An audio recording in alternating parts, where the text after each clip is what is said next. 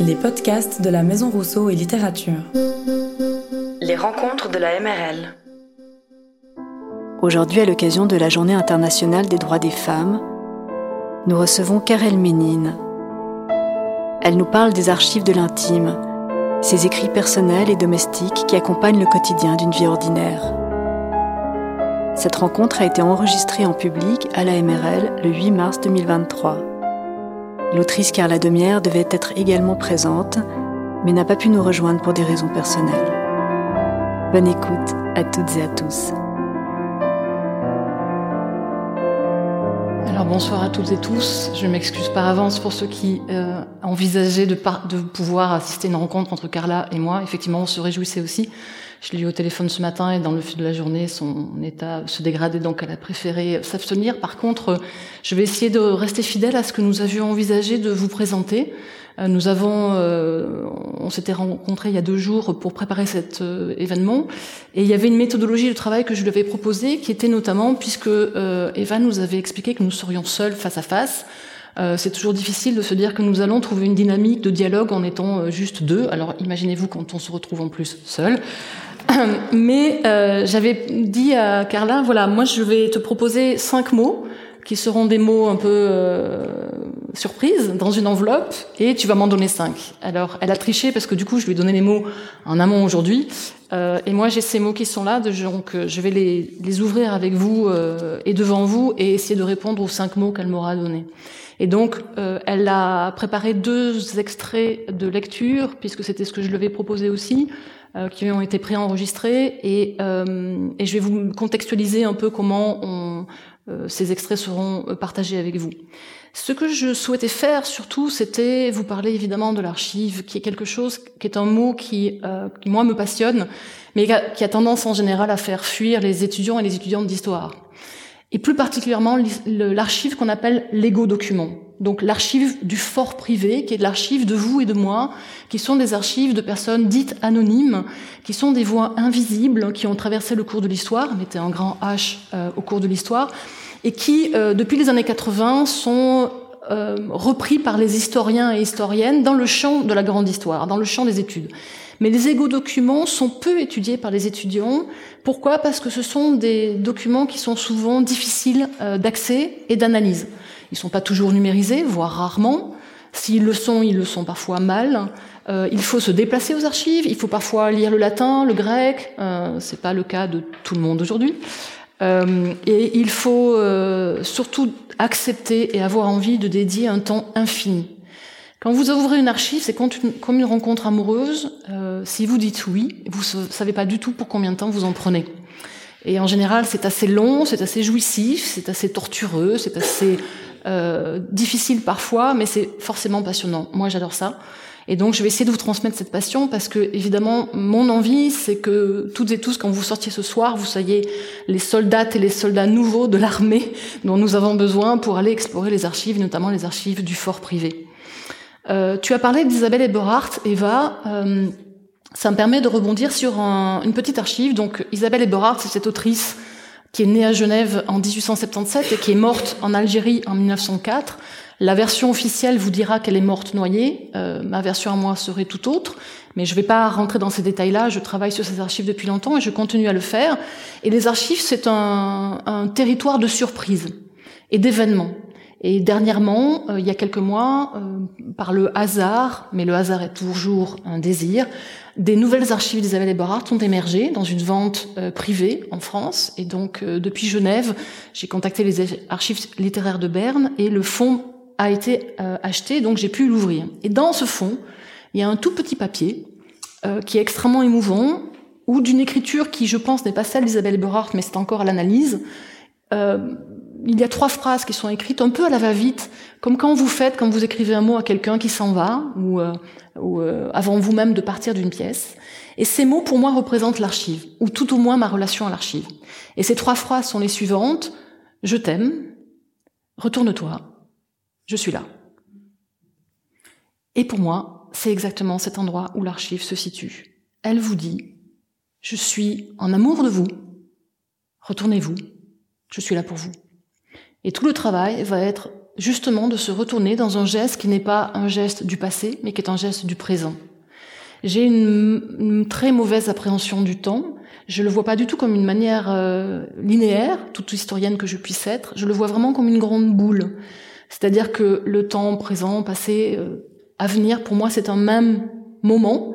Et donc l'archive, elle est devant moi. Elle n'est jamais derrière moi. À partir du moment où j'ouvre une enveloppe dans une archive, elle est, euh, elle se place devant.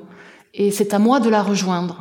Donc pour moi, il n'y a rien de passéiste dans le geste du travail euh, sur une archive. Mais il y a une autrice que j'aime beaucoup, qui s'appelle Arlette Farge, qui est une historienne, qui a écrit jusqu'à présent le seul ouvrage de déclaration d'amour à l'archive.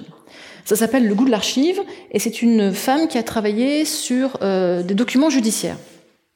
Je pourrais dire long, beaucoup sur le document judiciaire de l'archive, qui a la particularité de vous apporter une parole euh, des petites gens, mais une parole sous contrainte, euh, c'est-à-dire une parole sous interrogatoire. Une parole euh, d'archive de police, c'est une parole qui répond à la question. Il n'empêche que c'est la parole du peuple. dedans, il y a des perles à aller chercher. Je vais préciser peut-être l'ego document dont je parle quand je dis que c'est une voix anonyme et donc de petites gens. L'archive du fort privé ou les égo documents, ce sont des documents de diverses façons, de divers matériaux. Ça va du journal de compte du paysan, euh, qui tient comptabilité de son euh, cheptel euh, de bêtes et qui, dans une marge, va noter la maladie du petit dernier et qui va permettre de découvrir que la rougeole est passée à tel endroit alors qu'on pensait qu'elle n'était pas du tout passée. Ou, comme c'est le cas par exemple de Daniel Tossatorigo dans l'université de Lausanne, elle a fait une thèse, c'est une spécialiste des égo-documents, elle a fait sa thèse sur un paysan euh, bernois du XVIe siècle et en, en décrivant ses archives, en les analysant, elle se rend compte que sa femme note le fait qu'il va à une réunion pour participer à une révolte paysanne. Et ça a complètement remis en cause l'analyse qu'on avait de, des révoltes paysannes de, du canton de Berne de l'époque, parce qu'on était sûr que certaines parties n'avaient pas participé à cette révolte. Il a suffi d'une petite archive pour que les historiens historiennes revoient leurs copies.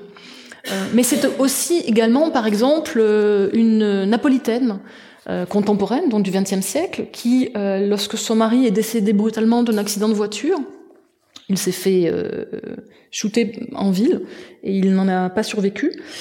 Elle a euh, décidé de laver les draps du couple, euh, de les repasser. Elle est allée s'acheter une nouvelle paire de draps, deux nouvelles paires de draps. Et elle a écrit dans le restant des jours qui ont été les siens l'ensemble de sa vie amoureuse avec cet homme sur les draps qu'ils avaient eu en commun. Et euh, elle a donc écrit à l'encre et puis elle a refermé ses draps et elle les a remis dans l'armoire. Et quand elle est décédée, on a découvert cette histoire qu'elle avait écrite sur ses draps. Elle ne voulait plus dormir dans les draps parce que c'était les draps dans lesquels elle avait aimé.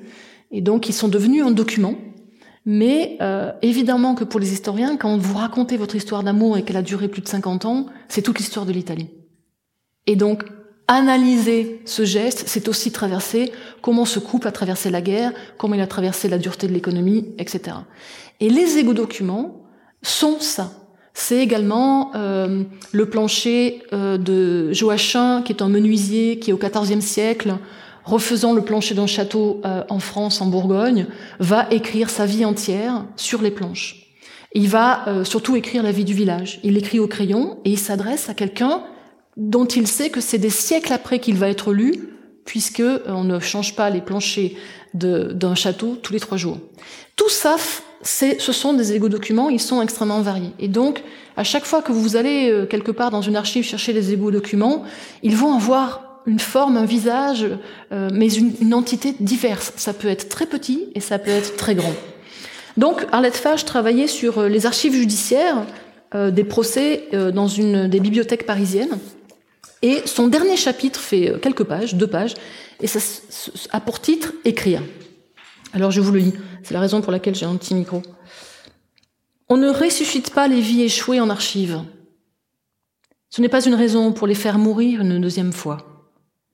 L'espace est étroit pour élaborer un récit qui ne les annule ni ne les dissolve, qui les garde disponibles à ce qu'un jour, et ailleurs, une autre narration soit faite de leur énigmatique présence.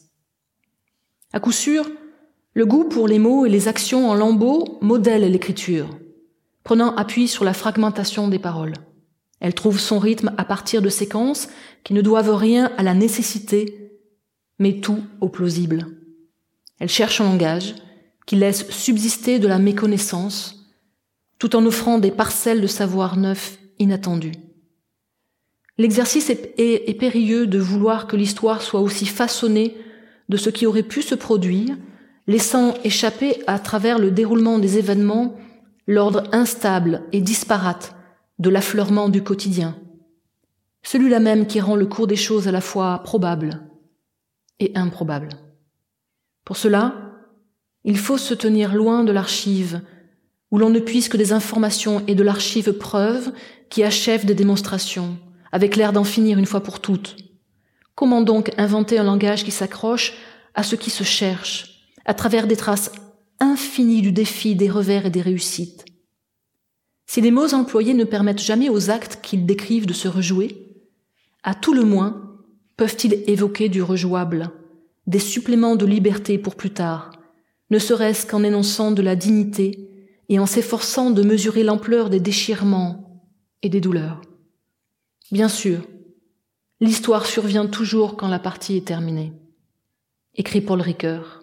Mais l'écriture de cette histoire doit garder le goût de l'inaccompli, en laissant par exemple errer les libertés après qu'elles eurent été bafouées, en refusant de rien clore, en évitant toute forme souveraine des savoirs acquis. Il existe certainement une manière neuve de plier les mots, au rythme des surprises ressenties face à l'archive, de les obliger à tenir compagnie à l'hésitation intellectuelle, afin de laisser, par exemple, les infamies, comme les désirs d'émancipation, être manifestes à eux-mêmes, tout en les maintenant aptes à se nouer plus tard sur d'autres rêves ou d'autres visions. Il y a sûrement moyen, par le seul choix des mots, de produire des secousses, de rompre des évidences, de prendre à revers l'habituel fil débonnaire de la connaissance scientifique. Il y a sûrement moyen d'aller au-delà de la restitution morne d'un événement ou d'un objet historique en marquant des lieux où le sens s'est défait, en produisant du manque là où régnait des certitudes. Tendu entre le besoin de construire du sens avec un récit qui se tienne et la certitude qu'il ne faut rien réifier, L'écriture se cherche entre intelligence et raison, raison, passion et désordre. Ce n'est plus un secret à présent, au moment où cet essai se termine. Le goût de l'archive est visiblement une errance à travers les mots d'autrui, la recherche d'un langage qui en sauve les pertinences.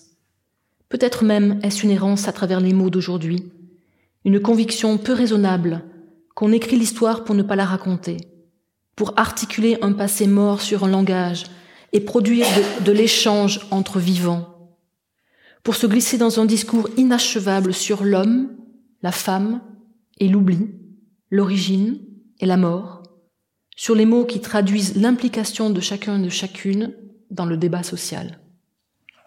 Je ne saurais résumer mieux qu'elle ce qu'est l'archive, son implication poétique et politique. Aller chercher les archives dans les égo-documents, c'est faire acte de réparation. C'est tenter de rapporter une pièce dans le pulse qui est rempli de trous. C'est essayer d'aller chercher la parole de ceux qui n'existent pas. Les femmes, les esclaves, la parole des ouvriers, la parole des paysans, tous ceux que la grande histoire a laissés de côté, l'archive l'a maintenu quelque part dans une enveloppe, sur une étagère, peut-être dans un carnet que vous avez dans le Galta, peut-être euh, dans une photographie qui dépasse d'un marché dans une boîte à chaussures. Tous ces objets nous donnent l'opportunité, l'occasion, le devoir de nous en saisir pour euh, reconstruire cette histoire qui n'est pour l'instant que fragmentaire et qui ne l'est que depuis trop longtemps. L'un des chocs que moi j'ai eu, étudiante en histoire, c'était cette rencontre avec Carlo Ginzburg. S'il y a des historiens, des historiennes parmi vous, vous le connaissez sans doute. Carlo Ginzburg est un maître, c'est un grand, grand romancier au sens où il écrit magnifiquement, c'est un historien italien. Et il y a, euh, je sais plus, dans les années 80, je sais plus quand est-ce qu'il a sorti cet ouvrage, mais il a écrit cet ouvrage qui s'appelle Le fromage et les vers. Titre absolument fabuleux. Et euh, ce que fait Carlo Ginzburg dans ce livre, c'est donner la parole à un certain Menocchio, qui était meunier à la fin de, des années 1500, euh, en non, oui, non, pardon, 1900, euh, non, qu'est-ce que je dis? 1590, donc oui, c'est ça. Euh, et ce Ménocchio est un petit paysan qui a une vision très claire de ce qu'est la fabrication du monde. Il est convaincu que le monde est né d'un fromage qu'on a laissé pourrir, et qui a, comme un fromage que vous laissez pourrir, a créé de la matière vivante. Donc pour lui, le monde, c'est ce gros fromage qui a pourri, qui a créé des gaz, qui ont créé les galaxies, et qui a créé des vers qui ont créé la chair et qui ont créé l'humain. Alors évidemment, quand on dit ça euh, au moment de l'Inquisition, euh, ça ne passe pas très bien. Et donc, Carlo Ginzburg nous raconte comment Menocchio, en se basant sur ses archives, a été évidemment arrêté, mis à la torture plusieurs fois, et chaque fois qu'il était mis à la torture, évidemment, la torture dont l'Inquisition, durant l'Inquisition, elle avait rien de très sympathique. Donc elle était faite pour que vous avouez. Alors il revenait toujours en arrière, mais il était toujours dans le doute. C'est-à-dire que il disait non, oui, peut-être, mais finalement, je crois quand même que ma version est pas tout à fait fausse. Finalement, il va finir au bûcher. En 1600, il est brûlé vif, euh, comme d'autres de l'époque.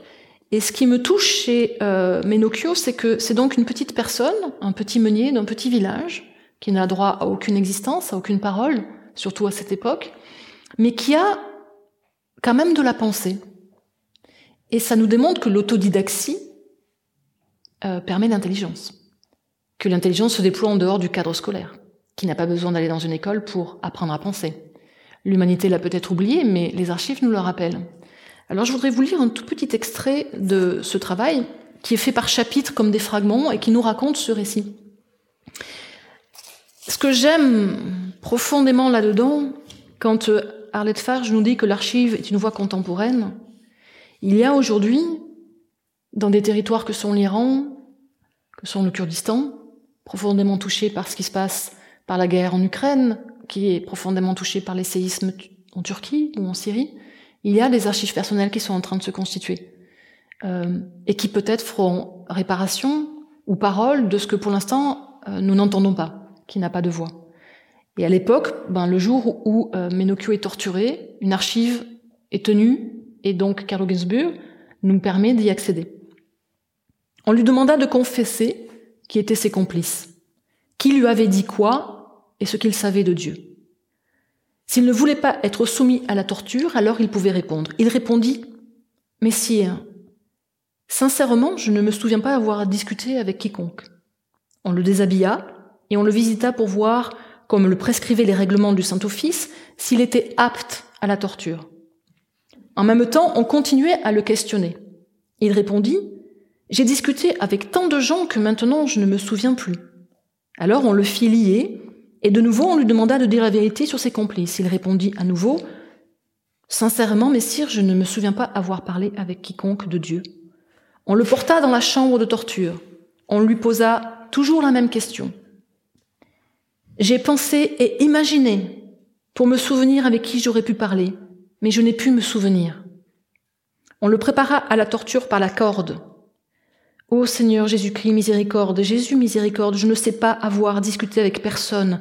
Je peux mourir si j'ai eu école ou complice, mais j'ai lu pour mon compte, je n'ai lu que pour mon compte, et j'ai lu si peu, ô Jésus, miséricorde. On lui donna un premier trait de corde.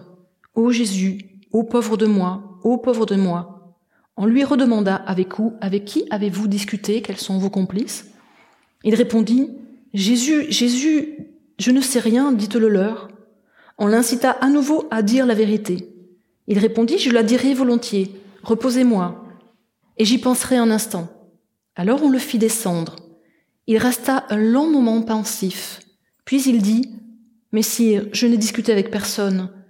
Je ne crois pas que quelqu'un ait mes opinions à la vérité, et je ne sais absolument rien qui est la foi. Je dis juste, on le coupa, on ordonna de lui donner un autre trait de corde, pendant qu'on le soulevait en l'air, il dit oh, pauvre de moi, pauvre de moi martyr. Puis, Messire, laissez-moi, s'il vous plaît, je dirai quelque chose. Remis à terre, il dit Non, sincèrement, la seule personne avec qui j'ai pu discuter, c'est avec moi-même, c'est-à-dire je suis sans certitude. On ne réussit pas à en obtenir davantage. On le reconduit à la prison. Le notaire observa que la torture s'était déroulée cum moderamine. Elle avait duré une demi-heure. Elle recommença jusqu'à ce que, jusqu'à ce que rien, le silence se fit, obstiné du vieux Monnier, car il était vieux, qui ne savait quoi dire malgré la douleur. Ce que raconte euh, Carlo Ginzburg dans cette archive, c'est justement comment, dans les archives personnelles, nous avons souvent la possibilité de reconstituer une parole à travers d'autres paroles.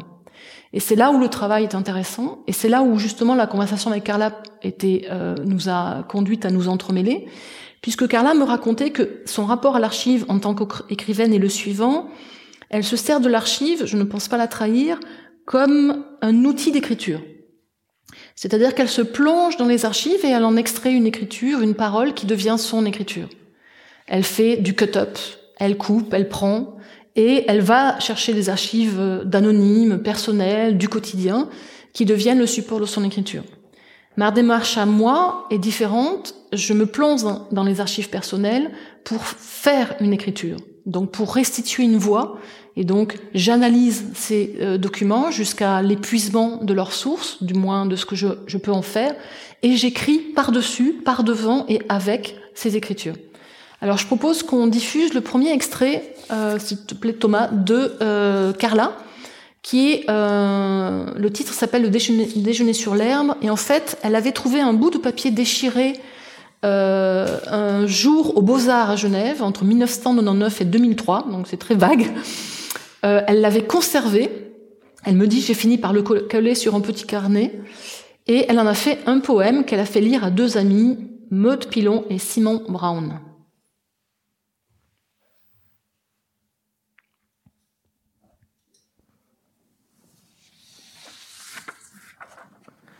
Le déjeuner. Et pas le souper. Sur l'herbe. Le déjeuner. Sur l'herbe. Et pas sur le gravier. Le petit. Déjeuner sur l'herbe. Humide. Le petit. déjeuner. Continental. Sur l'herbe. Le petit. Déjeuner. À la française. La partie de strip poker. Et pas le déjeuner. Le déjeuner. Dans un décor monté de toutes pièces, mais réaliste. Le déjeuner. De la fille nue et des deux types. Sur l'herbe. Intensément verte. Le déjeuner. De trois personnes. Sur l'herbe. Avec une baigneuse dans le fond. Le déjeuner. Sur l'herbe. Tout en bas, à gauche, une grenouille. Le déjeuner. Sur l'herbe. Nu, paysage, nature morte, scène de genre, réalisme. Voilà. Alors, Parmi les mots que j'avais proposés à Carla, donc je vais prendre le premier que je lui ai euh, soumis cet après-midi et je vais ouvrir devant vous l'enveloppe pour découvrir celui, un de ceux qu'elle m'a donné. Euh, je lui avais donné le mot bande passante. Elle m'écrit ou elle écrit euh, Je pense à la radio et à ce que dit Ryoko Sekiguchi à propos de la voix. Elle nous conseille d'enregistrer la voix de ceux qui nous sont chers, même si ces enregistrements peuvent troubler notre temporalité. Je suppose que dans la vie quotidienne, une telle habitude ressemble à une collecte morbide des petits morceaux qui veulent bien se détacher des corps aimés. Dans le cas où ceux-ci viendraient à disparaître, mon téléphone regorgerait d'enregistrements de leur voix qui deviendrait une sorte de dispositif capable de me mettre en relation avec mes fantômes. J'ai suivi le conseil de Ryoko et possède ainsi une archive croissante de voix aimées que je constitue sans but précis, poussée par une superstition à la lecture d'un livre, mais aussi un goût pour les voix. Une voix enregistrée à ceci de particulier qu'une fois détachée de son corps d'origine, elle peut être répétée à l'identique et par, conséquent n'existe plus au présent, qu'au présent, pardon. À ce titre, c'est un document. Et il m'arrive bien souvent de fabriquer des documents sonores uniquement dans le but d'écrire. Andy Warhol appelait son enregistreur ma fiancée. Oui, bon, de la part d'Andy Warhol, je suis pas tellement surprise. Selon ses dires, tous ces problèmes ont disparu le jour où il s'est procuré un magnétophone. Rien ne fait plus jamais un problème, car un problème signifie simplement une bonne bande, et quand un problème se transforme en bonne bande, ce n'est plus un problème. Sans doute, je ne ferai pas de commentaire, sans doute n'écrivons-nous jamais complètement à partir d'une expérience directe du réel, mais toujours à partir d'une médiation. Ça mériterait discussion, Carla. Alors, je vais juste ouvrir l'enveloppe et essayer de répondre. Alors, évidemment, c'est moins facile pour moi parce que je découvre devant vous le mot, mais peu importe. Ah mais ça tombe bien, elle me demande voix. Donc voilà, on est raccord. Euh, alors, si je devais dire quelque chose sur les voix, euh, c'est un peu ce que je vous ai dit sur l'archive. Euh, pour moi, l'archive est une voix, et elle est une voix d'autant plus importante que c'est une voix muette, puisque, hormis si elle est sonore, mais même si elle est sonore, c'est une voix de l'invisible, hein, une voix qui n'est jusque-là pas entendue. Mais en parlant de voix, elle me permet de vous parler d'un travail sur lequel je suis en train de me pencher aujourd'hui, qui m'avale tout entière, mais je suis actuellement en résidence de recherche euh, à Toulouse. Et euh, j'ai fait plusieurs résidences là-bas et j'ai découvert une archive qui m'a extrêmement bouleversée. Euh, je vais pas trop vous en dire, mais ce que je peux vous dire, c'est que euh, je travaille sur la période de, du 13e, 14e, 15e et 16e siècle et que je travaille main dans la main avec un archiviste qui s'appelle Géraud. Et l'archiviste, homme ou femme, c'est pour le coup, pour reprendre un mot de Andy Warhol, la fiancée euh, de celui qui travaille ou de celle qui travaille avec les archives.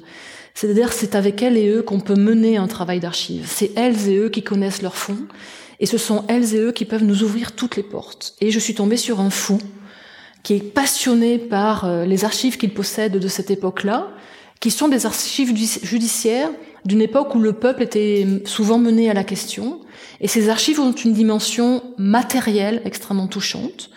Euh, donc il y a une matérialité de l'archive aussi qui est, très, qui est très très forte et qui est très belle, qui n'est pas euh, dans l'ouvrage de, d'Arlette Farge, elle le dit dès le départ, elle travaille sur des archives contemporaines, donc c'est du papier, de l'imprimante. Quand vous travaillez sur des archives plus anciennes, vous avez du parchemin, vous avez des documents qui sont fragiles, vous avez des fois des enveloppes dont vous tremblez presque en les extrayant parce que le document est tout petit, euh, très abîmé. Les archives d'Isabelle Eberhardt, par exemple, qui ont été trempées dans le cours de l'Oued qui l'a noyé. Et donc quand vous, quand moi j'ai eu l'occasion de les manipuler, il y avait encore des traces de sable. Euh, et d'eau euh, sur ces archives. Donc il y a une part sensible très forte. Euh, mais le, le, la, la, la, voix de ces archives, quand vous la restituez, vous restituez une parole souvent d'une injustice. En tout cas, c'est ce que moi je découvre sur Paris et c'est le, sur Toulouse, pardon, et c'est le travail que je suis en train de mener. C'est comment remettre par le travail de l'écriture, comment réparer une injustice qui a été faite, et euh, notamment un manuscrit que j'ai découvert, dont je peux vous parler un peu plus en détail, qui est le manuscrit 609, Imaginez un grand livre avec une couverture noire qui ressemble à une écorce, une écorce brûlée, un livre assez lourd, qu'on vous amène un jour devant vous, on vous le dépose sur un socle de velours, on le manipule avec des gants, et vous découvrez une empreinte, comme un tableau, sombre, sur des pages qui ressemblent à du parchemin, mais qui sont en fait des pages de papier chiffon. Et vous allez ouvrir ces pages, et au moment donné où vous ouvrez ces pages, il y a un trou dans une page et un trou, un trou comme un, véritablement comme un petit lac. Et ce trou est gaufré. Il y a un léger, comme un, ce qu'on met sur les plaies, euh, de la gaz. Euh, et l'archiviste à côté de moi prononce cette parole incroyable. Elle me dit, ah ben oui, puisque on disait en latin à l'époque une expression qui voulait dire euh, entendu, euh, écrit, et donc euh, pour toujours euh, ressaisissable. C'était une manière de dire que ce que j'avais devant les yeux, c'est une, c'est un questionnaire, le plus grand questionnaire qu'a mené l'Inquisition euh, dans les Midi-Pyrénées, dans le sud de la France, euh, en 1690, et on a passé toute une population à la question. Plus de, de, des milliers de personnes, de villageois et de villageoises, ont été interrogés sur leur rapport à l'hérésie. Et le document que j'avais les yeux, à ce moment-là, il faut imaginer la scène, donc vous êtes un petit peuple, on vous convoque à Toulouse, vous avez ordre de raconter votre relation à l'hérésie, et vous savez que vous risquez cher. Et donc vous avez préparé avec le curé ce que vous pouviez dire, hein, donc toutes les réponses se ressemblent un peu, mais vous êtes face à des hommes, des notables, qui vont vous poser des questions et écrire ce que vous ne savez pas vous faire, c'est-à-dire vous ne savez pas écrire. Et on va vous dire, attention, ce que vous avez dit est écrit à vie. C'est ce que raconte cette phrase en latin. Ce qui est écrit est écrit à vie. C'est-à-dire que éternellement, on va pouvoir revenir vers vous, vous dire, vous avez dit ça. À ce moment-là, vous avez dit ça. Et c'est la terreur pour ce petit peuple d'imaginer que ce qu'il dit va être écrit pour toujours. Et moi, j'ai devant les yeux un manuscrit qui se dévore lui-même, qui est en train de s'abîmer, qui est en train de se creuser, et qui donc fait que ce qui n'a pas été possible pour ce peuple, c'est-à-dire disparaître, le document est en train de le faire, il s'autodétruit. Et j'ai trouvé ça magique. Et ça, pour moi, c'est euh, comme ça que je vais me saisir de cette, archive, en essayant de restituer non pas la voix que j'ai sous les yeux d'un peuple sous contrainte, mais de raconter l'autre partie et donc comment ce peuple a été mis à la question. Voilà pour répondre à la question de la voix. Je voudrais vous faire écouter un deuxième extrait de Carla, qui s'appelle Chronologie d'un tableau d'Elise Muller, dite Helen Smith. C'est une archive sur laquelle elle travaille.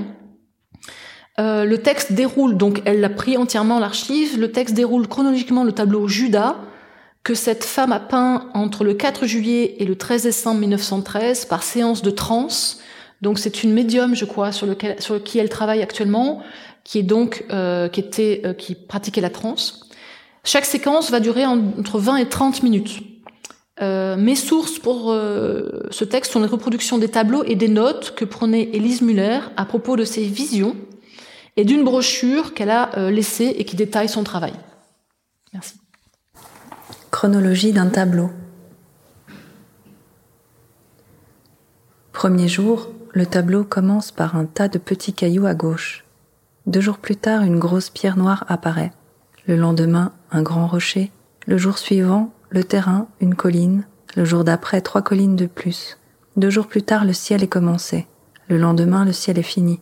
Le jour d'après, l'état de cailloux se défait, dispersion au bas du tableau.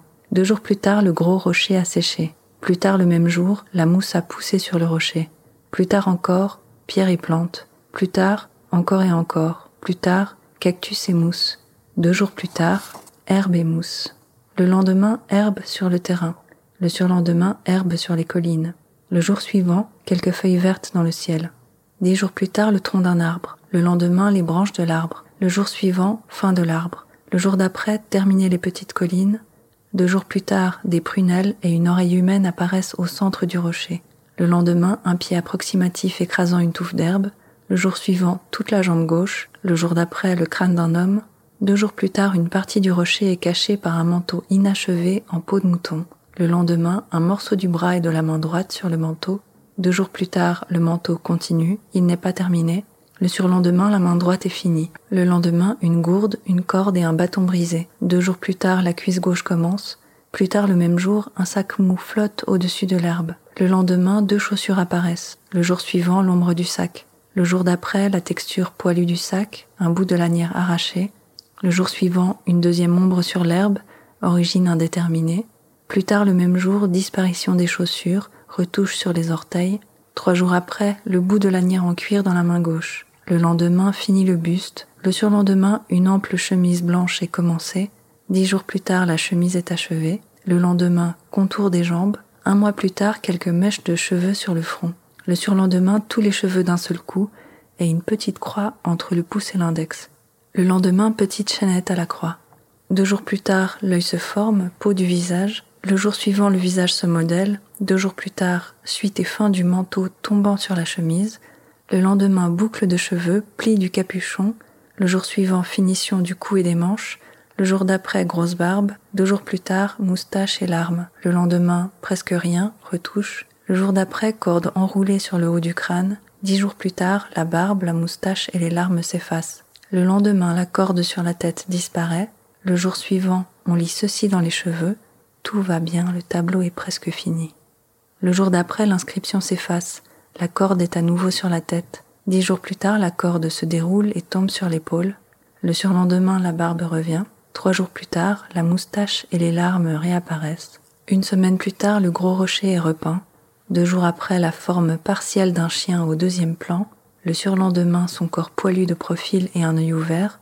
Le jour suivant, retouche, mouvement dans les cheveux. Le dernier jour, encore quelques pierres en bas à gauche et le tableau est terminé. Extrait de Bluyère l'immensité, chapitre 46. Les pages sont jaunies, le papier fragile, les couvertures parfois écornées. À l'intérieur se déploie une fine écriture à l'encre ou plus rarement au crayon gris qui dévore tout l'espace.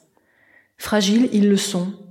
Leur couleur est d'un bleu pastel ayant viré pâle avec les années. Le premier est daté de 1901, le dernier s'arrête en 1915, il y en a 46 au total. Ce sont des cahiers scolaires, de simples petits cahiers d'école, rien de plus d'extraordinaire, et pourtant. En ces pages ont été consignés avec patience et soin des milliers de signes, des milliers d'informations, à l'écriture extraordinairement dense et dont certains illisibles font figure de tableau. L'auteur était paysan, fils de paysan, né un 14 mars 1885 à Lourtier, un village montagnard du Val de Bagne, dans le Valais. Un hameau situé à 1072 mètres d'altitude et traversé par la Drance aux eaux glacées. Son nom civil était Maurice Gabu, mais il usa de plusieurs pseudonymes. Thomas, Jean, Jean Blanc, Jean Lourtier, Dian Blanc, Jean Diffaillé, Jean de l'Ours, Julien, Maurice de la Montagne, le paysan de la Drance, l'avouit pas, qui veut dire la guêpe, alors je le nommerai simplement Gabu. De l'ensemble de ses cahiers, les six premiers qu'il écrivit entre 1901 et 1904 sont les plus singuliers. Les phrases y sont excessivement serrées. Il arrive qu'elles forment des arabesques, des dessins, tout comme il arrive que l'écriture se place à la verticale ou en diagonale. Gabu a parfois tiré des traits sur les pages, créant des colonnes, des encadrés, et s'amuse aussi de quelques jeux de lettres. Extrait du chapitre listé, lettre après lettre, ligne après ligne, en continu, comme une course de fond sans moment de respiration, à poser des mots sans autre jointure entre eux que de petits traits ou de petites croix. Les aligner jusqu'à l'épuisement de l'encre, prendre alors un crayon et poursuivre, revenir à l'encre dès que possible, dès que retourner là où l'encre se trouvait, chez soi ou à l'école, et écrire sans fin, encore et encore. Jusqu'au cahier 4, Gabu note les mots les uns à la suite des autres comme en une plongée en apnée.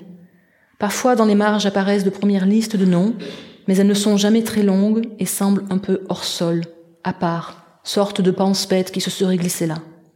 Mais au cahier 4, la liste se resserre soudain sur une ou deux colonnes et occupe la moitié de la page, et ce, sur 36 pages. La question de la liste et de la répétition dans les archives est quelque chose qui revient régulièrement, et je voudrais simplement, en rebondissant sur l'extrait de Carla, vous lire un extrait des, notes de, Gabu. Il va utiliser la notation automatique.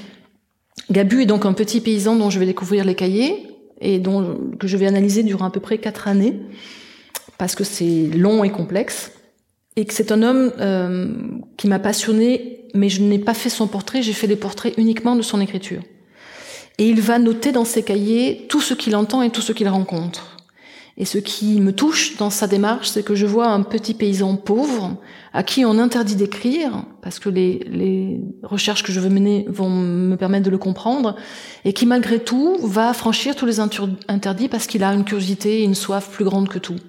Et plus il écrit ce qu'il entend, ce qu'il rencontre, plus il fait image et texte du territoire qui est le sien, plus son esprit s'élève. Et c'est pour moi la métaphore d'un arbre. Il s'ancre dans son territoire, il ne l'abandonne jamais, et plus il va s'y enraciner, plus on voit son esprit s'agrandir.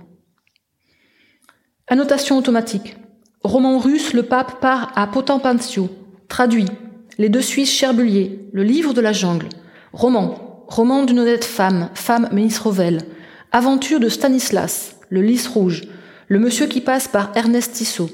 M. Didier a quitté le gouvernement. 1811 ou peut-être 1903. M. Didier a quitté je ne sais quoi. M. Nicolas, Morgan Thaler, Élie aux États, à Thun. Anatole France, Les Noces corinthiennes, Le Servin gravit une première fois, 1865. Grand après, après Carrel, grand guide italien, anglais, l'Everest, et puis aussi les cimes vierges. Et puis tout à coup, il passe à un logographe de 100 pieds, daté du 17-11-1903, sorte d'inventaire. La liste ou l'inventaire, c'est le, on retrouve ça jusque chez Homère, hein, c'est euh, l'idée de la complétude, c'est l'appel, c'est faire famille, c'est s'assurer que tout le monde est là, que tout le monde est présent. C'est ce qu'on fait quand on va, faire les courses, on essaie d'éviter l'oubli. C'est un exercice d'écriture qui, est un outil de mémoire, mais qui est aussi un exercice de poésie. Alors voilà son logographe. 1. Je vais pas tout vous lire. 1. Employé en apiculture, ruche. 2 Homme politique suisse, Rucher. 3. De formation géologique, Roche. 4. Amas de pierre, Rocher. 5. Terme identique au précédent, Roc. 6. Fleuve tributaire de la Méditerranée, Rhône. 7. Sur les bords de la mer, côte. 8. Pronom indéfini, on. 9. Adverbe de lieu, ou. 10. Se distingua, Trochat. 11. Siège du souverain, trône. 12. Bête fauve, âne, mesure de porc, once. 13. Souche d'un arbre, tronc. 14. Récits légendaires, contes. 15. Défense de certains animaux, cornes. 16. Corps et troupes, cohortes. 17. Arbustes épineux, ronces. 18. Juridiction ecclésiastique, robe. Etc. etc. etc. Et il a également listé des titres de romans, il a listé des noms de femmes et d'hommes de village, et je vous montre simplement la page de son écriture, une des pages de son écriture. Autant vous dire que sans loupe, vous n'arrivez pas à lire ce qu'il a écrit. Il se répète plusieurs fois, preuve qu'il ne se relit pas, et que l'exercice de l'écriture, pour lui, est un exercice de la pratique de l'écriture et de la pratique de la pensée. Euh, je vais prendre un des deuxièmes je vais, à mon avis, pas tirer les cinq mots parce que sinon ça va nous conduire trop loin. Toucher, me dit euh, Carla. Bah, je crois que j'ai déjà répondu. Le toucher, c'est euh, la matière de l'archive. C'est euh, souvent quelque chose qui fait que vous allez tomber ou tomber amoureuse de l'archive. C'est d'abord la sensation physique, le carnet, la photographie, quelque chose qui vous rentre par la peau.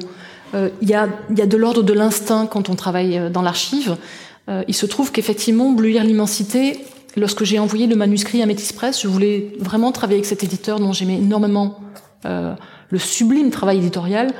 Euh, à la suite de cette édition, ils ont choisi de faire une collection, d'ouvrir une collection, et ils ont eu la très mauvaise idée de me la confier. Et euh, ma manière d'approcher et d'organiser cette collection, c'est pas du tout d'approcher des historiens. Ça m'intéresse pas d'aller voir des historiennes et des historiens. Pourquoi? Parce que si je fais ça, je vais rester dans le champ des spécialistes. Or, je veux pas rester dans ce champ-là. Je veux rester dans le champ de la parole commune. C'est vraiment là où ça m'intéresse. Donc, je suis allée voir des personnes, des autrices et des auteurs dont, euh, avec, pour lesquels l'appréhension de l'archive et de l'égo-document n'est pas usuelle. Et euh, le prochain livre à paraître va paraître à la rentrée, et Dieu sait si je m'en réjouis. Donc, la rentrée littéraire, l'automne 2023. Euh, c'est une archive d'une prostituée, découverte aux archives cantonales de Genève. Un petit cahier, brouillon, qui date de 1890, qu'une prostituée a tenu. Alors visiblement, la personne qui travaille sur cette archive a découvert que c'était plutôt, elle l'avait dicté à quelqu'un. Sans doute qu'elle ne savait pas vraiment écrire, ou qu'elle n'était pas très à l'aise avec ça. Mais elle raconte pourquoi elle tombe dans la prostitution. Et donc, ben voilà, c'est un peu ce que je vous disais tout à l'heure sur le fait de réparer. Elle, elle, elle déroule l'entièreté de sa vie sur une dizaine, une trentaine de pages, et elle s'arrête au milieu d'une phrase, au milieu d'une page. Ça n'est pas signé, nous ne savons donc pas qui parle, et nous savons juste que c'est écrit en 1890 à Saint-Germain-Laye, à côté de Paris, euh, et que ça se retrouve dans les archives cantonales de Genève. Et j'ai confié ce texte à Maïté Garcia, qui elle est spécialiste de Velázquez, euh, ou de l'art espagnol, qui est plutôt dans la lecture de tableaux. Et je voulais faire ça d'abord parce que j'aime beaucoup son écriture, vous la connaissez pas parce qu'elle n'a jamais écrit.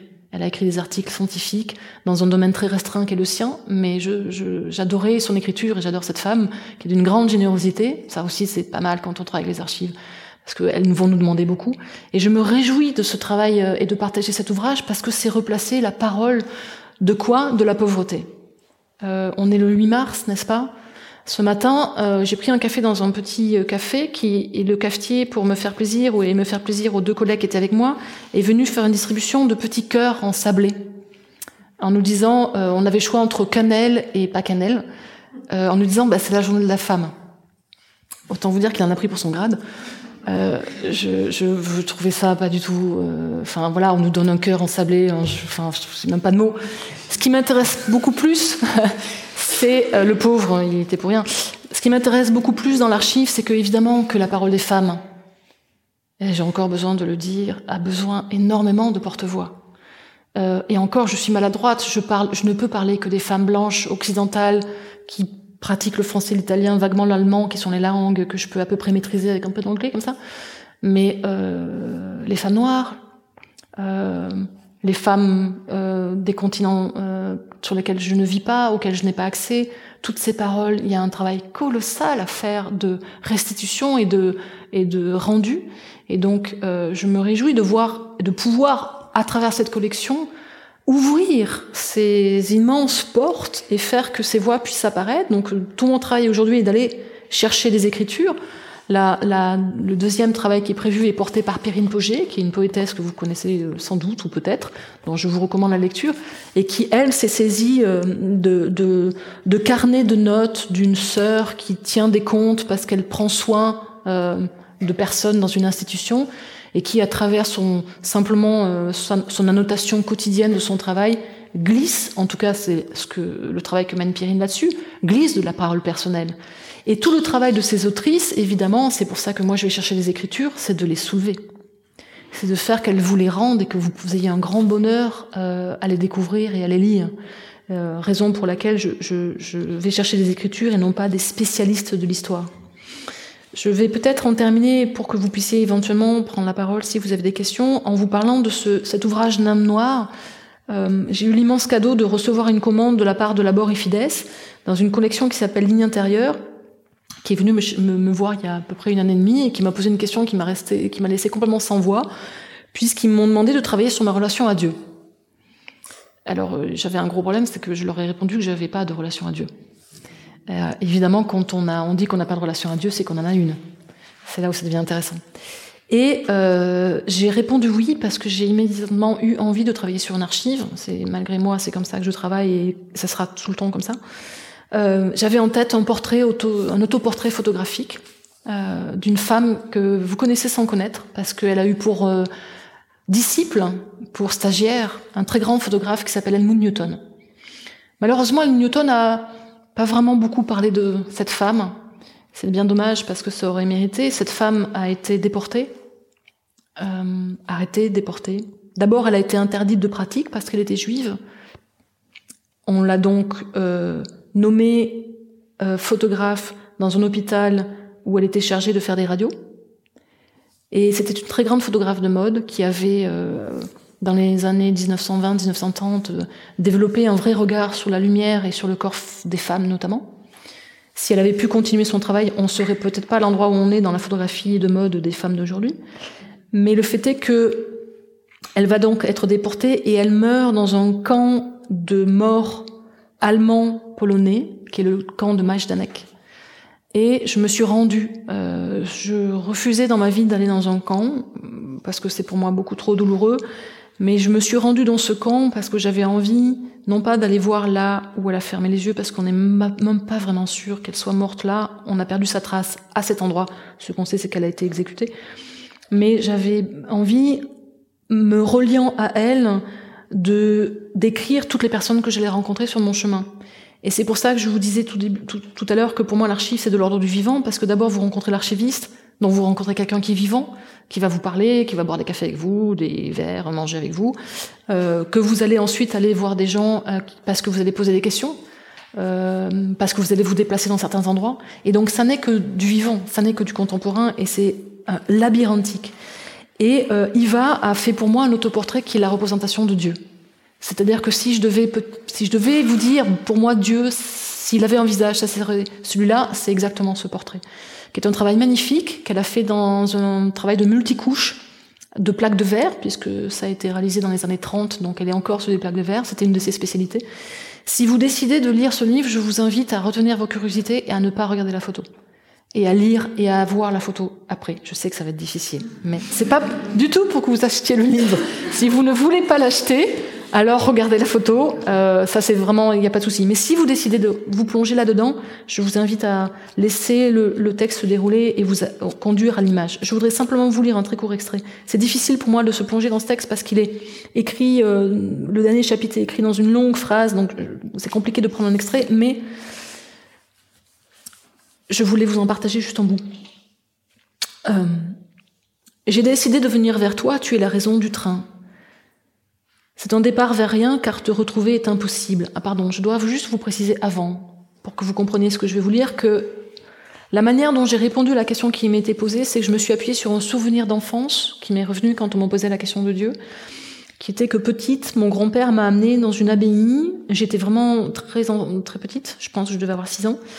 Et je me souviens vaguement d'une image. Je me souviens d'une moniale qui était à genoux, qui me tournait le dos et qui était en prière. Et cette femme, recroquevillée sur elle, dans mon souvenir derrière des grilles et devant des chandeliers, enfin il y avait des bougies, m'a percuté, m'a terriblement ému euh, dans ce geste tout petit. Et j'avais simplement demandé à mon grand-père qu'est-ce qu'elle fait. Et il m'avait répondu, elle prie pour sauver le monde. Et dans ma tête, ça fait waouh, je veux faire pareil. Alors je ne sais pas si je voulais prier, mais sauver le monde, ça, me parlait, ça me parlait pas mal. Et donc la première partie de ce livre, je vais vers ce souvenir, donc je retourne dans ce lieu. Et la deuxième, je prends plusieurs trains et je vais vers Majdanek. Donc c'est un départ vers rien, car te retrouver est impossible, mais il existe ton portrait, je le tiens dans ma main. Et si je peux écouter la mer en posant mon oreille sur la bouche d'un coquillage, je peux peut-être rejoindre l'infini en posant mon regard sur le tien. Sur l'image, ta posture est dévouée, pieuse. Tes mains ont la même position que le masque plastron découvert au Louvre, croisé vers les épaules en une invitation. Au centre, ton regard est souverain, semble ouvrir le monde. Un large cercle entoure ton visage, auréole majestueuse, nimbe noire. Tu as réalisé cet autoportrait photographique en 1926 et il contient une indéfinissable accroche, façon de nous retenir inépuisable. De lui jaillit une résistance. Comment la définir? Licenciant, licenciant tout mensonge, il nous convie au devant de lui, puis nous reconduit à nous, continuellement. Le découvrant en quelques archives, il fut si pénétrant qu'il répondit à celui inconnu de la femme en prière de l'enfance et prit place sur son visage anonyme, sans demander permission, sans en avoir besoin. Lui que j'attendais d'un hier arriva ainsi d'un lendemain. Je vous remercie de votre écoute.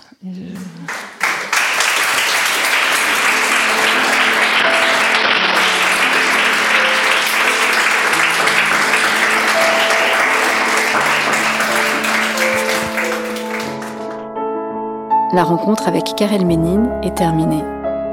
Retrouvez toute notre actualité sur notre site. À bientôt pour de prochaines écoutes.